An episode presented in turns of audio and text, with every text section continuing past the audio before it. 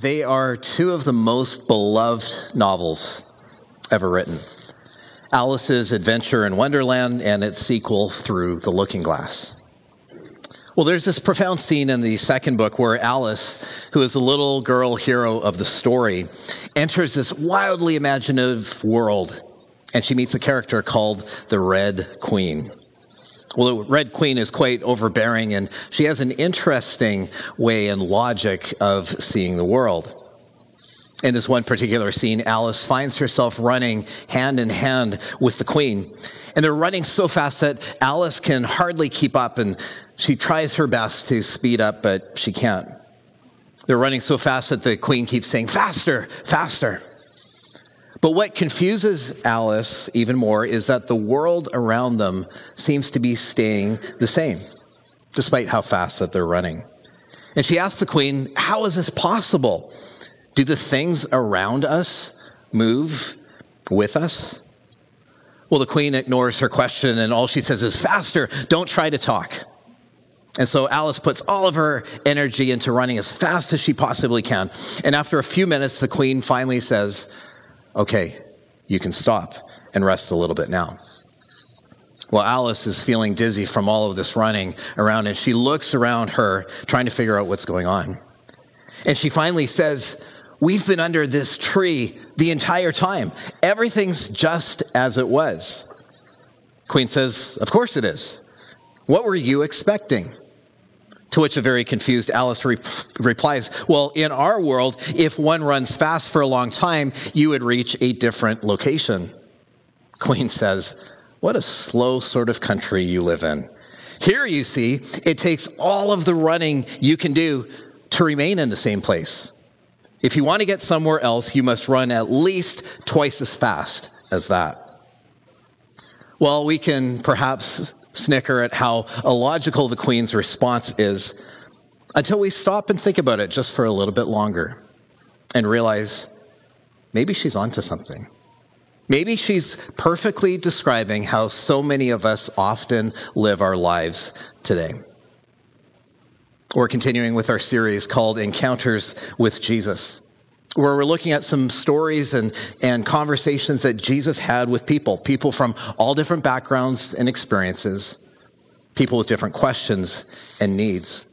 And yet each of them left that encounter with Jesus being changed in some way. While the stories may be unique in their details, each person experienced Jesus' love and kindness in an incredible way that impacted them in the situation and moment that they found themselves in. And I've said this in my previous messages, but it also means that Jesus can meet us. Jesus can meet you in the situation, a moment that you find yourself in, your own story, which is incredibly good news. Well, this morning we're going to look at the story of two sisters, Mary and Martha. This particular story is only a few verses long, and yet it's an important one. And there are lessons that we can take from their story that we can bring into our own lives. Mary and Martha are well known characters in the Bible. Along with their brother Lazarus, they were some of Jesus' closest friends. Their home was a place where Jesus would often come to rest, to relax, a place where he could kick off his sandals and relax. I'm sure many conversations happened around their table, laughing and teasing each other as good friends would tend to do. But perhaps also a lot of deep, raw conversations perhaps tears, as they would talk into the night and share their lives and their stories together. We're going to pick up the story from Luke chapter 10. It says, As Jesus continued on his journey, he entered a village, and a woman named Martha welcomed him into her house. She had a sister called Mary who also sat at Jesus' feet and listened to his teaching. But Martha was distracted with much serving. And she came to him and said, Lord, don't you care that my sister has left me to serve alone? Then tell her to help me. And Jesus answered her, Martha, Martha, you are anxious and troubled about many things, but one thing is needed, and Mary has chosen the good part, which shall not be taken from her. It's a familiar story for many of us, and at first glance, perhaps the point of the story seems quite obvious. There are two types of people and responses here. The first is about action, and the second one is about contemplation. And while they're not mutually exclusive, it seems like one response is preferred over the other. Martha is a person of action, of hospitality, of service. She's detailed, she's organized. She wants to make Jesus feel as comfortable and as well fed as possible. She's got lots of things to do. She's busy. She's running around as fast as she can, only to discover she's really not getting anywhere or getting done what needs to get done. Perhaps a bit like Alice, she realizes she's probably going to have to go at twice the speed in order to get everything onto the table in time. She needs help, a lot of it. And she has just the solution Mary, her sister, who should be helping in the kitchen, isn't. Because Mary is hanging out with Jesus in the living room. And as echoes of laughter and conversation start to waft into the kitchen, Martha is getting madder and madder. Like those cartoons, if you remember growing up, where the character turns red and then you can see that steam starting to build up inside and then that smoke starts coming out of the ears. You know the eruption is about to happen. Martha storms into the living room. She complains to Jesus that Mary should be helping her. She's saying, It's not fair. We have this meal to get ready for. I have all this stuff to do. Nice that Mary gets to sit, hang out, have conversation, have fun, while I've got all of this work to do. And then Jesus says to her, Martha, It's okay. All of this work, all of this meal preparation doesn't have to get done. You need to be more like Mary.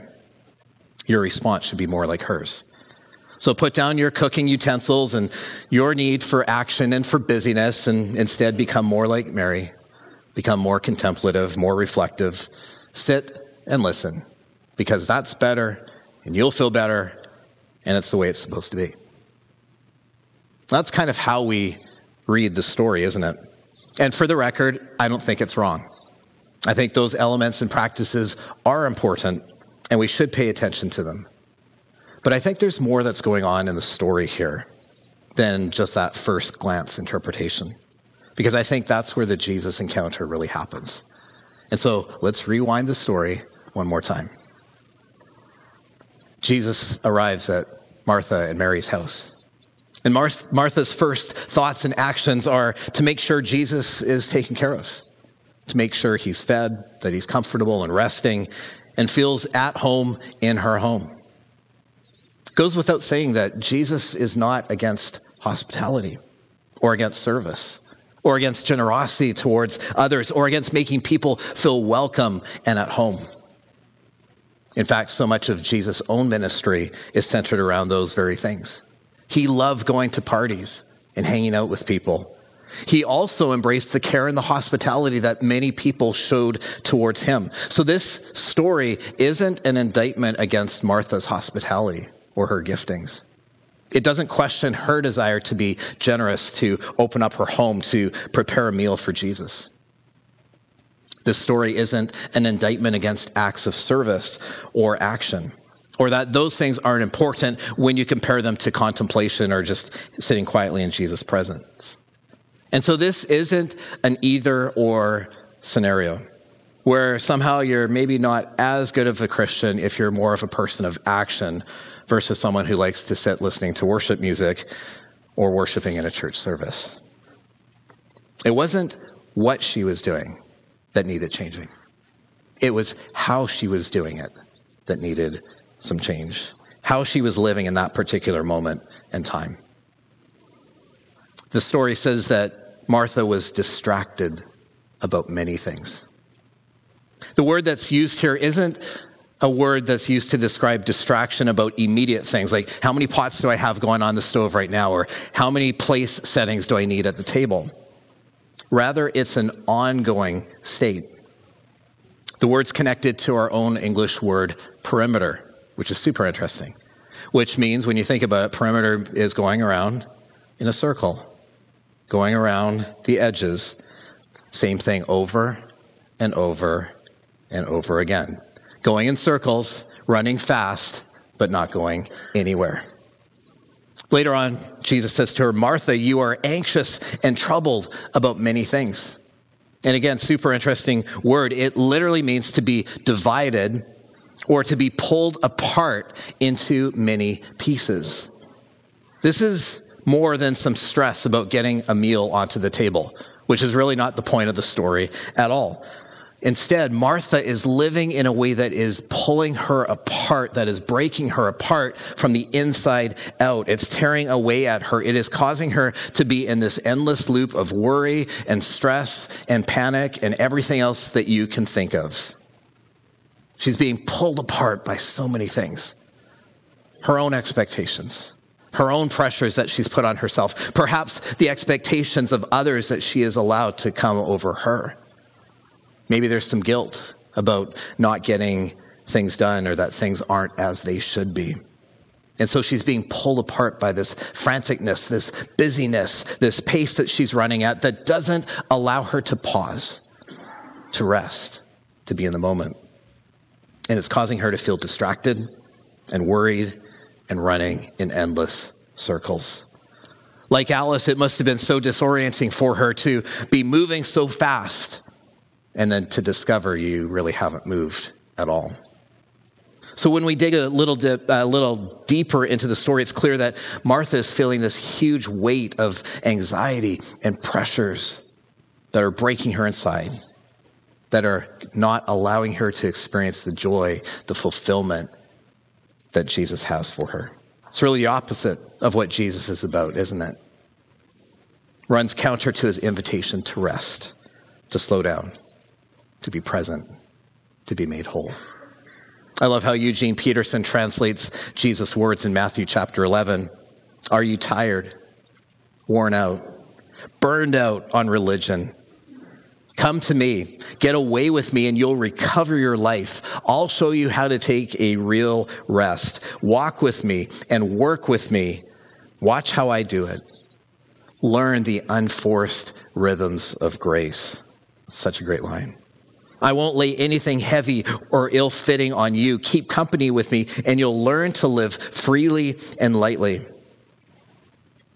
When we're in a place where life is pulling us apart, we begin to lose sight of what is most important, of who is most important when we live distracted or are living with the weight of worry or we're running at this unsustainable pace, it not only begins to tear us apart, but it also begins to impact those people around us, can cause stress in others. It can disconnect us from all sorts of relationships, whether that's your spouse, your roommate, your classmate, a coworker, a friend, a parent, a spouse, a child. It can impact our physical our emotional, our mental, our psychological health. Larry Dossey, who is a medical doctor, created the term time sickness to describe this belief that time is getting away, that there isn't enough of it, and that you must pedal faster and faster in order to keep up with it. Also, can impact our spiritual health because we haven't slowed down enough to hear Jesus' voice or to be with him. And so, what Martha is going through is a very relevant experience, especially for us today, even here at UBC. UBC is an amazing place to be. There's no doubt about it. This incredible environment to be in, to study, to get an education. It's amazing. But there is also a shadow side to it. And it's not a secret that so much of the culture and expectation here is about output and production and goals and projects and busyness. And there's a ton of stress and worry that so many as students or faculty are carrying. And then there's just life that happens that causes all sorts of pressures and fears and worries. And it's super easy to get stuck in that place and in that loop. I know that loop really, really well. And I'll be the first to say I don't have this figured out. I'm still learning still trying to figure this out. It's, if I'm completely honest, it's probably the number one thing I've struggled with the most as a Christian. Where I've put this insane pressure on myself to be the best Christian I can be, or the most productive, or the busiest, or I want to get things done for Jesus because I think that's what's most important. I remember when Michelle was pregnant with her daughter, Katie. It was Christmas time, and we were so exhausted and burned out. And so we decided to look at our calendar to figure out and see if we can figure out the reason why. And it didn't take long. In the previous three and a half months to that, which is about 110 days, we looked at the calendar and discovered that we had been out 85 evenings in addition to our regular, you know, uh, work schedule. 85 additional evenings, which was a lot. And then we dug deeper and realized that 80 out of those 85 nights were directly related to church events and church meetings, which was horrifying to see it in black and white. And we knew that something was seriously wrong and that things needed to change. It wasn't that the things we were doing was bad or not worthwhile. It's that we were running at such an unsustainable, unhealthy, insane pace, doing things that we thought were important for others and for Jesus. And it ended up pulling us apart, drained, exhausted, to a level we had never experienced before. It was a wake up call for us that even in our desire to serve and to help, we had taken upon ourselves a weight of expectations and pressures and a pace that wasn't ours to carry or to hold and it impacted us, and not in a good way. Getting things done for Jesus had become more important for our choices and our priorities and our actions. And what I failed to see at the time was this beautiful invitation that Jesus gives to Martha to slow down, to pause, to breathe, to simply be with him. Seems so obvious, doesn't it? And yet, how often do we miss it because we are going too fast or we're carrying too much? And so we end up being pulled apart and distracted and carrying all sorts of anxieties and pressures because of it. Dallas Willard, who is the well known writer on the spiritual life, said that the great enemy of spiritual life in our day is hurry, busyness. And he urged us as followers of Jesus to ruthlessly eliminate hurry from our lives. To ruthlessly eliminate hurry from our lives. Martin Luther was the father of the Protestant Reformation. And he was asked one day what his plans were for the day. Here's what he famously said I have so much work to do that I shall spend the first three hours in prayer. I'm extra busy today. So I need to make sure that my focus, my priority is about slowing down and spending that time with Jesus because everything else will take care of itself after that. So, you would think that after all of these years, I would have it figured out by now. Well, last week, as I began to prepare to write this message, I could feel the pressure and the anxiety starting to build. I knew my timeline for writing was short. I could feel things building up inside and realizing I really need to sit down and to get this sermon done. I knew I was experiencing a Martha type moment. It was at that moment that I got a Facebook notification from my friends at Arrow Leadership inviting me in 10 minutes from then to join them for something called Pause. And here's the actual invite. Pause to get a break from the busyness.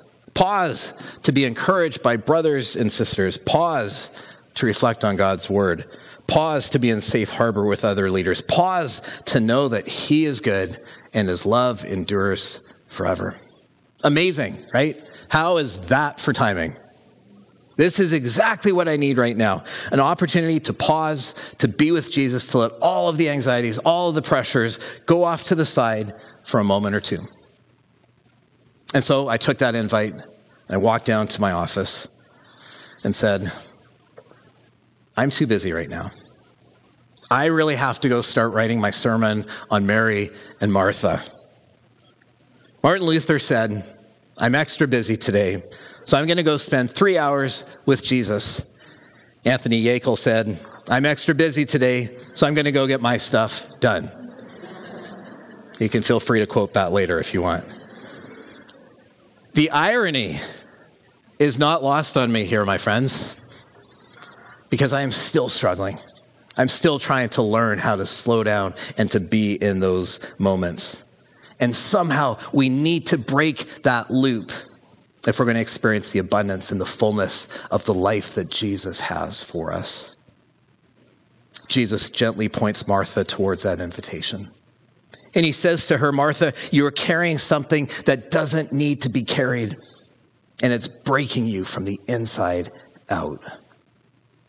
You're carrying all these pieces of worry and stress and busyness, and that's not what following me is about.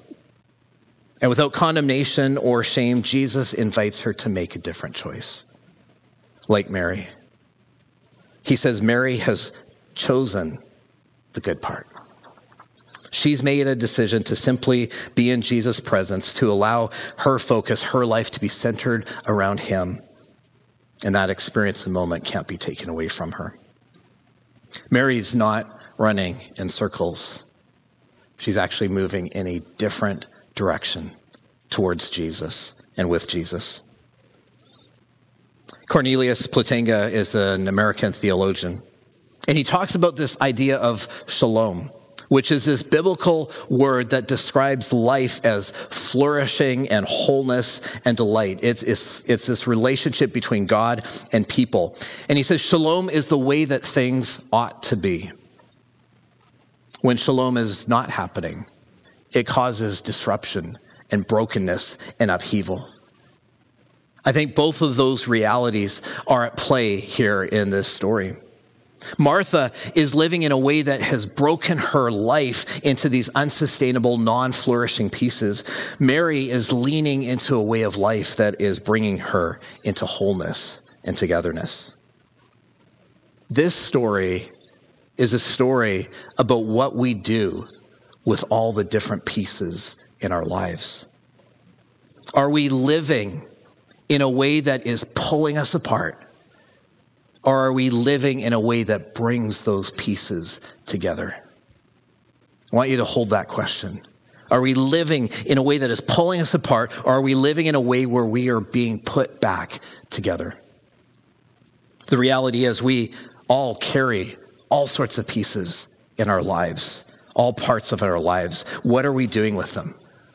Are we trying to run through life as fast, as quickly as possible, trying to accomplish as much as we can in spite of the weight that it's producing in us? Or are we choosing to go a different way, like Mary? To slow down, to pause, to allow a moment or two with Jesus to change the trajectory and the path of our lives. I'm not suggesting that we sit around 24 hours a day listening to worship music or reading our Bible for eight hours at a stretch, or meditating every single moment. It's not what it's about. But what if we made some intentional decisions throughout our day to pause, to let our minds and our hearts be recentered on Jesus, and to enjoy the gift of that moment as it is and as we are? What if we started there? What if we started there? Susanna Wesley was the mother of John and Charles Wesley, who ended up founding the Methodist Church. Actually, she was the mother of 10 children. So you can imagine how busy and noisy their home was. But here's what she did. At a certain point in the day, she would pull out the kitchen chair and she would sit down, and then she would take her apron and she would throw it over her head like a tent and she would take some time out of her day to be with Jesus, even in the midst of an incredibly busy schedule with lots of responsibilities. And you know what? All of her kids, from the oldest to the youngest, knew when you saw that apron over mom's head, you knew she was with Jesus. Well, that intentional pause to recenter her day, to recenter her life on Jesus, not only changed Susanna's life, but those of her children and the ultimately the thousands of others who would be impacted by the ministry of John and Charles Wesley. A few minutes with Jesus in the kitchen kept her life together. It brought all of those pieces in her life back into place as they ought to be. C.S. Lewis famously said, The moment you wake up each morning, all of your wishes and hopes for the day rush at you like wild animals. And the first job each morning consists in shoving it all back, in listening to that other voice, letting that other, larger, stronger, quieter life come flowing in. Are we living in a way that is pulling our life apart? Or are we living in a way where we are being put back together? I want to lead us into just a moment of silence. And feel free to close your eyes, to take a couple deep breaths. Maybe it's been a while since you've allowed your thoughts, your heart to be recentered on Jesus. And just for 30 seconds here, allow your thoughts and your heart and your life to come back to Jesus.